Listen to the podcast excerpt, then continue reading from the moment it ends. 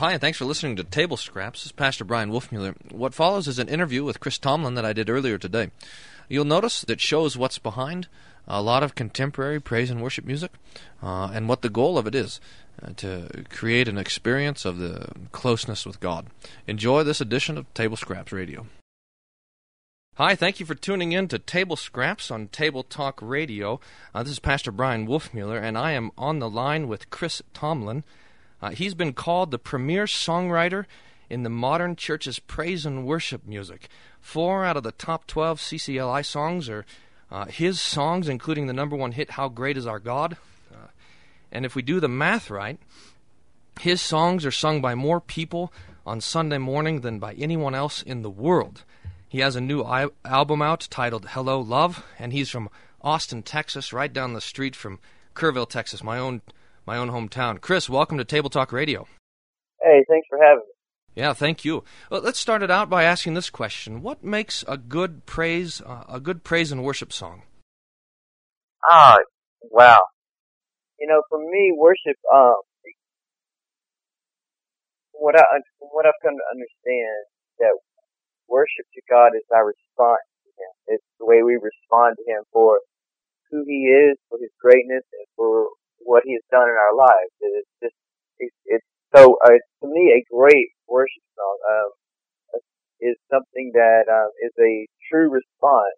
I think it comes um, just out of your a real authentic place, a real humble place, a, a place of awe, a place um, of gratitude, a place of deep love for God. Um, I think when that's your starting point, just as a response uh, just for His greatness and His grace in our life, that's a good starting place for a uh, for a worship. Oh, that's great. And, I mean, that I actually wanted to get to that question, but you went right to it, and that is the question of what is worship. And I think did did you, Chris, say that uh, our worship then is an authentic response to the greatness the, uh, uh, of God and the things that He's done for us? Yeah, I would say that, and I would say worship is a um, it's a big word, and it's a it has a, a, a lot of a lot of meaning in that one simple word. But I think when you boil it down, it's um, it, it is that it's our response to God for who He is and what He's done. Yeah, this is a good. And I'll just let you go with it for a little bit. But could you just speak a little bit about the things that God has done and that uh, that uh, that our worship is a response to? Well, I mean, for one, I mean, I think primarily uh, our um, we we worship God for who He is, whether He does another thing for us or not. He's already sent His Son for us, and um, yeah, I think I, I read a, uh, and looked over a few of the lyrics of your songs and noticed that uh, the greatness of God is one of the big themes. In fact, the, the number one song, "How Great Is Our God," it, it has that repeated theme, the greatness of God. Um, what about that greatness? Where do where do we personally see that greatness of God? Um, I see. I think we see it. Um, the great. I think the greatness of God is is evident in creation. To me, I, I see so much of um, just that when you when you consider the heavens and the earth, like David said, when you consider the heavens and the earth and what is man that he is mindful of me, that God would breathe out, that He could breathe out all that we see, and that, would, that He could speak it, and it would be that is that's that's just a glimpse of the greatness. When you get a glimpse of just how massive, just how massive creation is, um, and you see that he, and the Bible says that He holds it in His hand. That's that's great. Oh, that's good. What? Uh, how then for for worship and for praise music? How how does the role of a worship uh, leader or a praise song leader, which is I think your vocation that, that you have, uh, how does that fit into the to the worship of God? In other words, when you're up there leading worship, what what's your goal? What do you want to accomplish? What do you what are you trying to do? That's a great question. You know, I, I want to um, several things. I want to do. I want. I think a, a major role is to be um, have presence, yet not a performance, and sense of you have presence because you're a leader, and there are people that you know, that are appointed leaders at different times. And you are the leader for that moment. But it's not about you performing. It's about you having a presence before the people to draw the people together, to lead them to God. You're not leading them to yourself. You draw them together, but you lead them to God. And that's where humility comes in. So I think it's presence and humility. It's the presence to, uh, to have, to draw people together, but the humility to to back out of the way, kind of go out the back door, if you will, and make God as big as you can. Make His name, His fame, His, his greatness, His grace, the center point, and let, let people focus on that. And so I try to write songs in that way that, that point people that way lyrically and all those kinds. No, that reminds me of what uh, John the Baptist said about Jesus when he said, "I must." I must decrease and he must increase, and it seems like that's the. I mean, the worship leader has to have this humility there as well. Uh, Chris, uh, with the with this discussion of the presence of God, how how do you know uh, when you say to lead someone into the presence of God? How, how do you know when you've arrived in the presence of God? I mean, wh- what indicates that to you? You know, there's a mystery. There's a mystery to it. You just try to. I, I, first of all, um, that the Holy Spirit is with us, is in us, um, the presence of God. We we we carry that in the as the Scripture says in these earthly bodies the Holy Spirit, the Spirit that was, um, you know, part of the part of the Godhead, three in one, the Holy Spirit. I mean, not like some like step brother of the Trinity, but part of God is in is in us through the Holy Spirit when we, when we as we know Jesus. And that uh, so there is that part of the presence of God when we're all together that is there with us. But it's a sense of um, you know, it's a phrase that is that is interesting that God inhabits the praises of His people. You've heard that, and yeah, sure, really from the Psalms. That scripture is not really said that way in the Bible. I mean, it's not. There's no like. It it comes from Psalm 22, but it says God sits enthroned upon the praises of Israel, and that is a yes interesting interesting verse, and uh, I think that's interesting that when we praise Him, when we praise God, that He is that we build his throne. That's what Psalm 22 is saying. We build the throne of God when we praise him. And he sits upon that throne. He sits on the praises of his people. And I think that's a little bit of way of saying that the people to the presence of God. We, we, when we get when we get to praise Him, there's something unique about it. It's hard to explain, but I know when I'm standing in that moment, you just know it because it's something unique that you can't do anything else. There's nothing there's nothing else in the world that does that. There's no, you can't get together and just sing a country song or a pop song or, or just any, sing any kind of song that you sense that. But when you sing these worship songs to God, you, when you really focus your heart and your attention upon who He is, and you're doing that with people, there's something powerful about it and very unique um. Yeah, that's. You, I wanted to ask you about that too. I'm glad you brought it up. You, when you're not singing a country song or rock and roll song or something like this, I know a lot of people of uh, contemporary Christian music will con- criticize it for being rock and roll, but but it seems to me like it's a completely like it has its own genre. Do you consider yourself a? I mean, that you're pl- up there playing rock and roll, or or or do you think, or do you agree with me that praise and worship music has its own unique kind of genre and feel to it among all the different musical styles?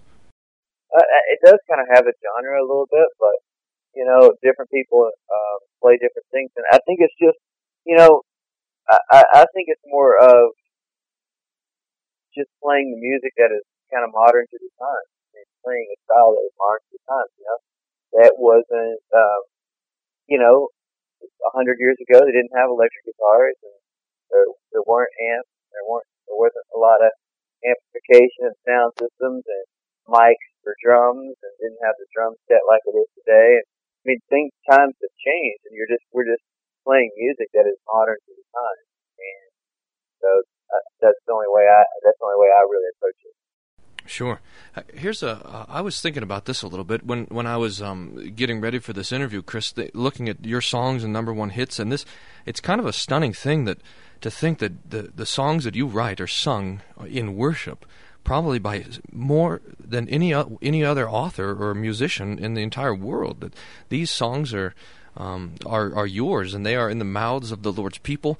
And the old the old church, the ancient church, had a saying, "Lex credendi, lex orandi," which is, uh, or or the other way around, "Lex orandi, lex credendi," which is the rule of of prayer is the rule of faith. It basically means what we what we pray and what we do in the worship on Sunday morning affects how we believe. And and I was thinking about that, and if that is true, I think that would make you uh, perhaps the most influential theologian in the United States, if not in the entire world. uh, which is quite a thing to say. Man, I don't want that title at all. Uh, you might you might have it anyways. I, I I wanted to talk then. Oh, I'm sorry. Go ahead, Chris. There's something powerful about songs. You know, it just gets in you. Um, you uh, it, it puts it puts the words to when you sing it. It puts it in the memory very fast, and that's why I'm so careful. I'm writing songs that are theologically sound. That um, you know, they, I don't just this isn't just my opinion. I'm singing about these are coming to all these songs are coming straight from Scripture. I have lots of friends. I have lots of circles of friends who who, who, know more than me. Who, um, who I make check these lyrics with because I want to carry that responsibility well. I want to teach people very well about the song. Yeah, no, I think that's fantastic. I mean, that's uh, that's one of the most important things to me too. Is that is that all the things that we say and all the things that we do, all the things that we sing, um, hold forth the Lord's truth.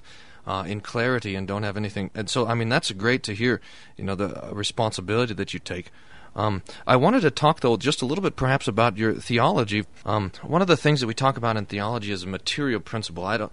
Uh, Evan, who's on the line, is listening, is taking notes for his seminary classes. But the material principle is kind of the center of someone's theology. So we can say, like, the material principle of of Calvinism is the sovereign God who um, has uh, given eternal election uh, the material principle of a lot of kind of uh, pop uh, TV preachers is that if we believe, if we have strong enough faith, we can be healthy and wealthy and this sort of thing.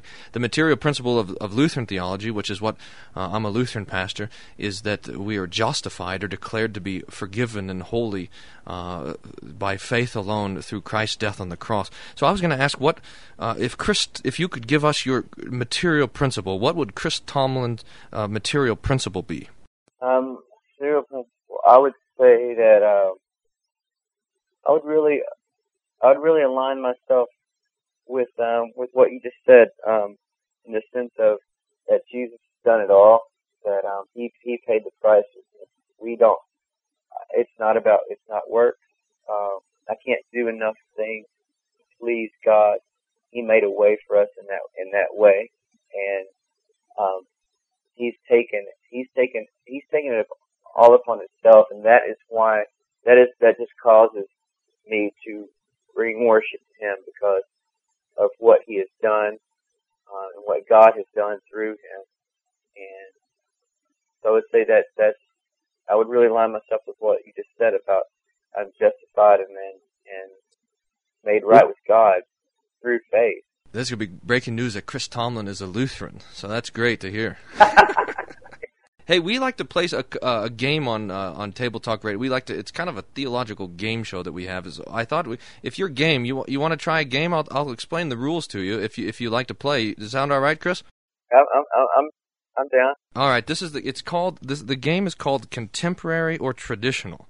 And the way it works is we give a, put forth a hymn and read the first stanza or something like this, and then we have to determine if the if the hymn or the song is contemporary or traditional. And the way that we uh, make that determination is that if it was written before or after 1750 so if it's written before 1750, we say it's traditional. After 1750, we say that's a that's uh, that's a contemporary hymn. We picked 1750 because, um, first of all, it just sounds kind of obnoxious to say a hymn written in 1800 is contemporary, but also that's the kind of the mark of the shift from from the more traditional uh, objective hymns to to in the age of romanticism uh, a little bit more uh, kind of subjective and emotional hymns. So that's the way the game goes. So what I'll do, Chris, is I'll give you the title of a hymn and the first stanza. I, I picked slightly obscure ones so that you have to we have to work with the words to try to figure out when it was written. Sound all right? You ready? Yeah, I don't know how good I'm going to do, but go, let's go. no, no problem. Uh, when Evan's playing, I don't know if he ever gets these right. So. Uh, that's part of the fun. This is the hymn is called "Salvation unto us is come," and here's the first line, uh, the first stanza: "Salvation unto us is come, by God's free grace and favor, good works cannot avert our doom, they help and save us never. Faith looks to Jesus Christ alone, who did for all the world atone. He is our one Redeemer. Um, I would say that is contemporary. Contemporary, hey, that's a good guess. What you want to guess? Uh, what when you think that was written? Um, I would say uh, mid 1800s. That's a this one. This actually is uh, it's one of these banner Lutheran hymns. That's why it probably is unfamiliar. It was written by Paul Speratus, and it was published, I believe, in the year 1524. Uh, it it was one of the first Lutheran hymnals, I think. With there was eight hymns, four of Luther's, and a couple uh, Speratus hymns. So that was a not contemporary. That's right. I'm going to give you another chance, Chris. Okay. You're going to get a consolation prize, anyways. But Okay. All right, here's another one. This is called "O God, O Lord of heaven and earth." Here's the here's the. I'll give you the th- third stanza, talking about the Lord Jesus. Thou camest to our hall of death, O Christ, to breathe our poisoned air, to drink for us the dark despair that strangled our reluctant breath. How beautiful the feet that trod the road that leads us back to God. How beautiful the feet that ran to bring the great good news to man. Um, I'm gonna just I'm gonna go with contemporary again. Well, I, yeah, that's good. That's right. That this is a. I don't know if you know Martin Franzmann, but this is a Martin Franzmann hymn. It was written in 1967. Uh, so you got that one right. Hey, 200 points, Chris, uh, for that, which uh, which I think uh, beats uh, Evan's all-time record for this game. So congratulations on that. hey, could you tell us a little bit about this new album coming out? Uh, yeah. Hello Love is what it's called. Uh, yeah. Uh, Hello Love is what it's called, and um, it is. It it comes out September second. Um, very excited about these songs uh, for the uh, that are there, and I feel like there's lots of songs for the church. Again, I, I continue to try to write songs that again that are going to find their way into the church in different ways, in different kinds of churches. I feel like there's a lot for it. different people and different styles, and um, very proud of it. Very proud of it. Very, I think it's the best one yet, honestly. Um, as far as just with the songs, the way the songs turned out. Well, Chris, thank you. Thanks for coming on the show, and um, and uh, and we'll look uh, we'll look forward to seeing this album uh, when it when it comes out, and uh, and maybe keep in touch. It'd be great if we could have you on again and and uh, and, you, uh, and hammer out some more of these questions. So thanks a lot. All right, man. Talk soon. Thank you for listening to Table Scraps. If you'd enjoy this, you can find more audio on our website at tabletalkradio.org. Download our regular uh, episodes uh, where we play games and discuss the Lord's theology with a lighthearted twist.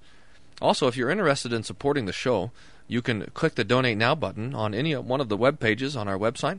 Uh, thanks again for listening. The Lord's blessings.